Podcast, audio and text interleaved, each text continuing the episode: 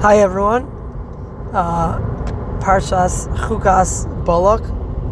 Lots, uh, lots here. We'll start with a Dvar Torah. So, famous discussion, tragic discussion of Moshe Rabbeinu uh, hitting the rock when he's told to speak with the rock to get water. And all the Mefarshim were discussing, uh, you know, what he do wrong, and why did he do that thing wrong lots of uh, lots of opinions out there because it's so unclear. Um, and the Ksava Kabbalah is a very interesting approach. We'll just add another question: Is that why did Hashem tell tell Moshe to uh, only speak with the rock if previously he had actually told him to hit the rock? Previously, when there was a, a rock that was uh, to give out water, Hashem said, "Hit the rock." So, what was going on? What changed? Um, of course, this sort of helps us understand a little bit about what Moshe must have been thinking, but, uh, but, but, sort of what, what was going on. So, Ksava Kabbalah says, very interesting idea.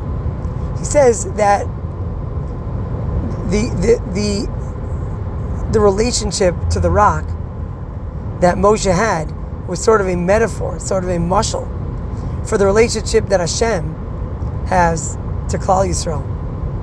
And in the beginning, when Klal Yisrael were young, uh, they had been slaves, they were, uh, you know, Amaratim, they were not used to this. You know, the only way to sort of teach them to draw out the water from them, to draw out the, the, the good in them, the only way to do that was really through uh, through hitting, through hitting meaning through yira, through fear, through through demanding, through making sure it happened, and that's what they needed at that time. And corresponding to that, Hashem therefore said, Moshe, hit the rock. Show that that the place where Klal Yisrael is right now is where, wherever you're going to try to draw something out, you could only do it through hitting. And that was what was signified in hitting the rock. However, at this point in time, where Klal Yisrael had traveled through the Midbar, had this history to them.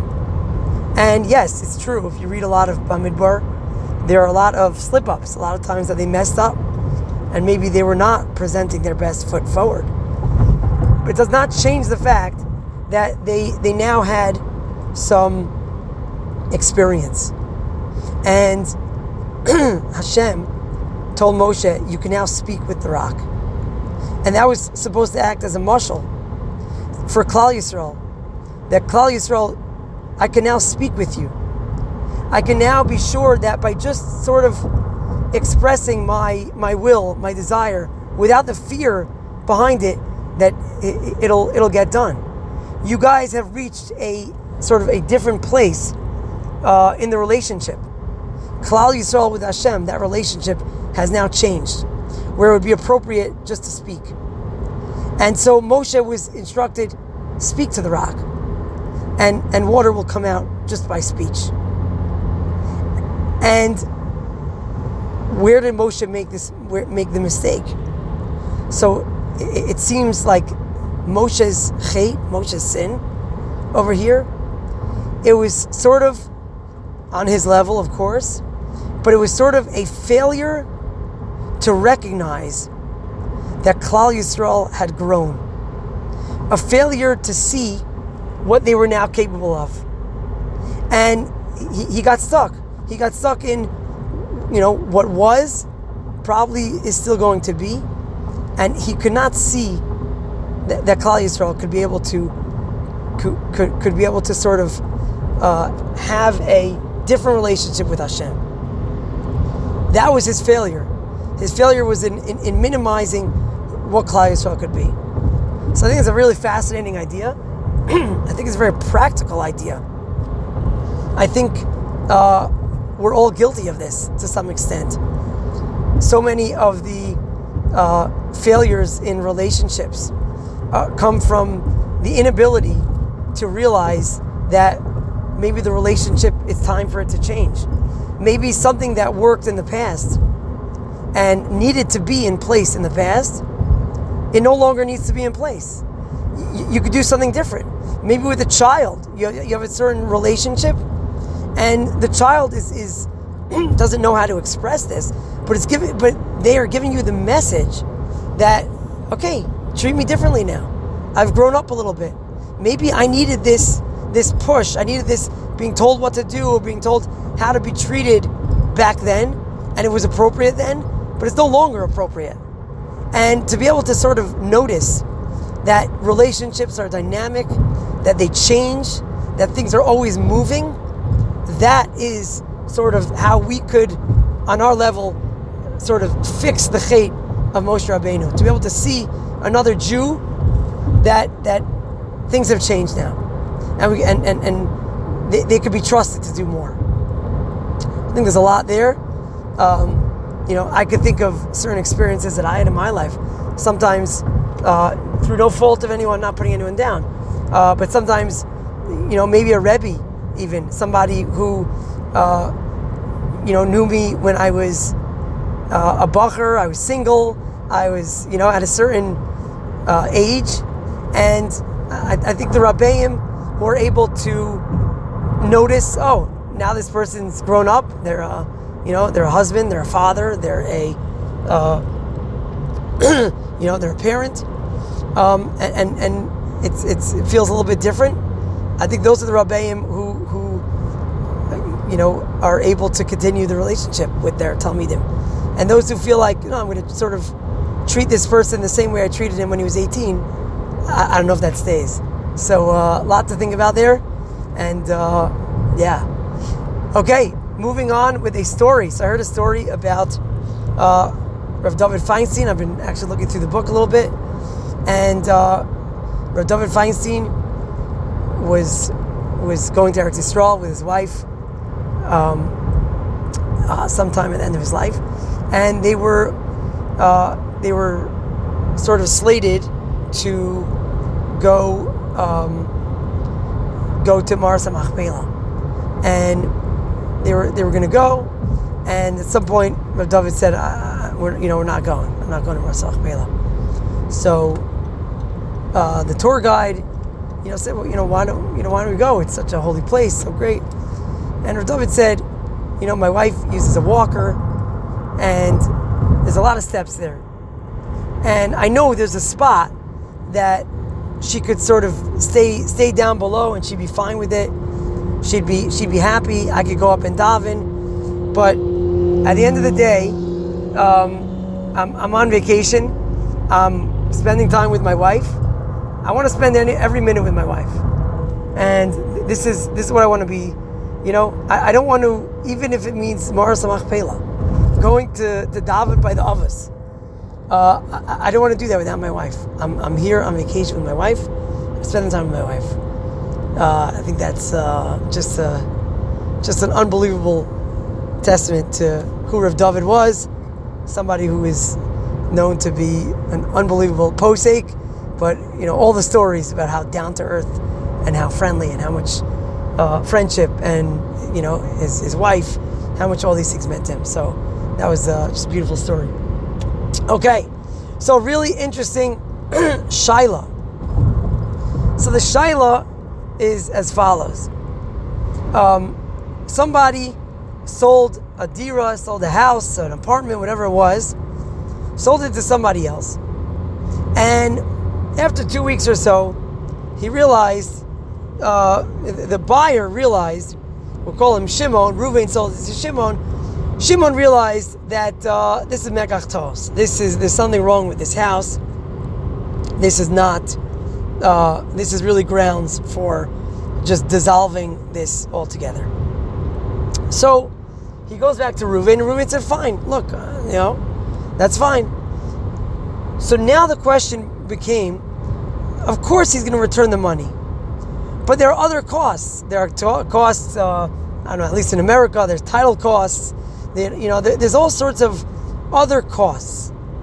And so the question is, who pays for the costs of the, the initial title, sending it uh, from Ruvain to Shimon, and who pays for the, the cost of giving it back? Right? Shimon saying, okay, I want you to be the owner now, right? Who has to pay for all those costs? So, Rav Zilberstein has a uh, uh, uh, sometimes the, the, beauty of Choshen Mishpat is that it could be just uh, you know the Mechaber who says a regular halacha. We're just not as familiar with those halachas as maybe with Orach Chaim. But he says as follows: the the Shulchan Aruch Paskens, Beis Yosef Paskens, that um, so Ruvain sold some uh, merchandise to Shimon, and Shimon then traveled with that merchandise. He had to pay for for storage. Maybe he was on a boat. He had to pay for space, and he brings his stuff to another place to sell it there. Once he gets there, he looks a little bit, uh, you know, a little bit better, and a little bit more of a of a thorough inspection, and he realizes that this is mekach tos, that this is not this is not appropriate. Um, this is not, you know, I have to reverse the sale. What's the halacha? He, he sends to, to Ruvain, he says, I'm, you know, I have your stuff. So Ruvain says, all right, bring it back and I'll take it back. He says, I don't want to pay for it back. Who has to pay for this to be brought back so that Ruvain could take it back? This is the, the discussion in Shulchan Aruch. So, so the, the psak is as follows. Assuming, this is a big part of it, assuming that Ruvain acted in good faith, meaning Ruvain said, I, didn't know either that it was a Mekach I didn't realize that this was defective merchandise. So assuming that Ruvain did not know, so then Shimon is responsible for having, uh, you know, he had to spend money bringing it that's not on Ruvain, right? You you brought it there. It's not Ruvain's fault, not Shimon's fault. But uh, you know, so if Shimon paid for it, he had to pay for it. But in terms of bringing it back, okay, in terms of bringing it back, Shimon says, "Look, it's a mekach tos. I have every right to leave it right here. I don't have to get it back to you. If you want to pay me, you want to pay for it, that's fine. But I don't have to pay for this. That's the halacha." If Ruvain was aware from the start this is defective, then Ruvain would even have to reimburse Shimon for the travel cost of bringing it in the first place. So, says Zilberstein, here you didn't travel to another place, but the point is that there were co- it's the exact same idea. He says is that there were costs in sort of uh, again we didn't change the physical location of the place, but we changed the, uh, you, you, know, the the um, how would you say it? The conceptual location, right? Conceptually, this changed. It, it changed hands. It changed from being Ruvain's to Shimon's, and that had a cost. So it goes like this: If Ruvain had no idea that this was defective, then Ruvain says, you know, I don't have to pay for the, the original transfer from Ruvain to Shimon uh, Reuben does not have to pay, and Shimon has to incur that loss.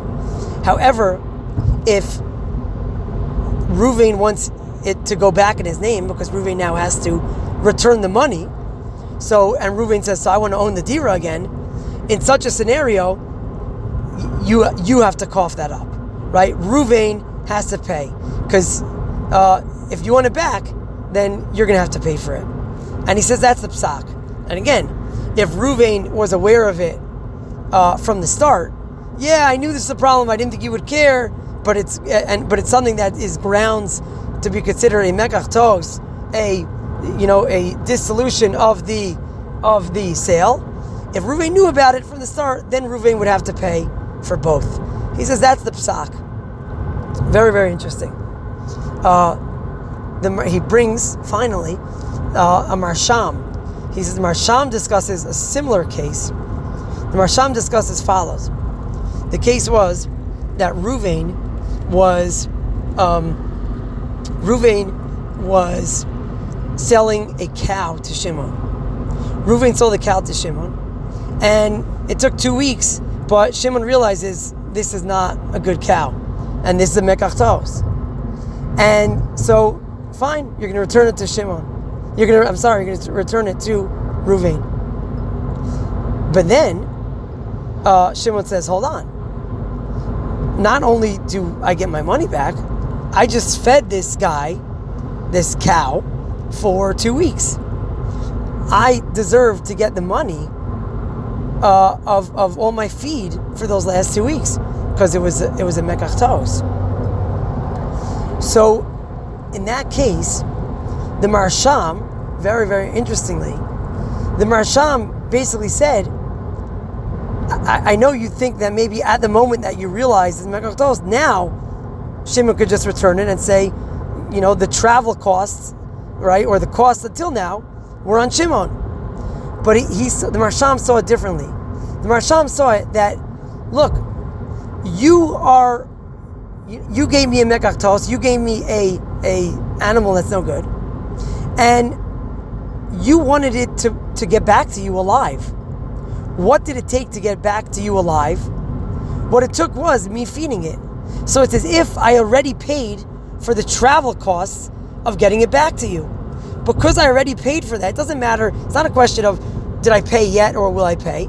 The fact of the Shulchan Aruch comes out is that no matter what, is that you even even if if Shimon brought it back, it sounds like if Shimon brought it back and paid for it, right? Reuven would owe him the money. It doesn't matter. I was not responsible to bring it back to you. So if Reuven wants his merchandise back, he has to pay for the traveling of it back. And if if Reuven wants his cow back, he has to pay for what got it back to him. What got it back to him was the fact that it was fed for the last two weeks, otherwise it would have died. And therefore, said the Maharsham, Ruvain is responsible to pay Shimon for that amount. So there's uh, lots to think about, lots to talk about, but uh, we'll call it here. Um, maybe you could think about a package that is sent uh, and there's a mekach is the wrong item, who would have to pay for it? I know a lot of companies have a policy. What would be the halacha? This was brought up by my holy brother Yaakov. It's a good shaila, and uh, to be continued. Have a good Shabbos.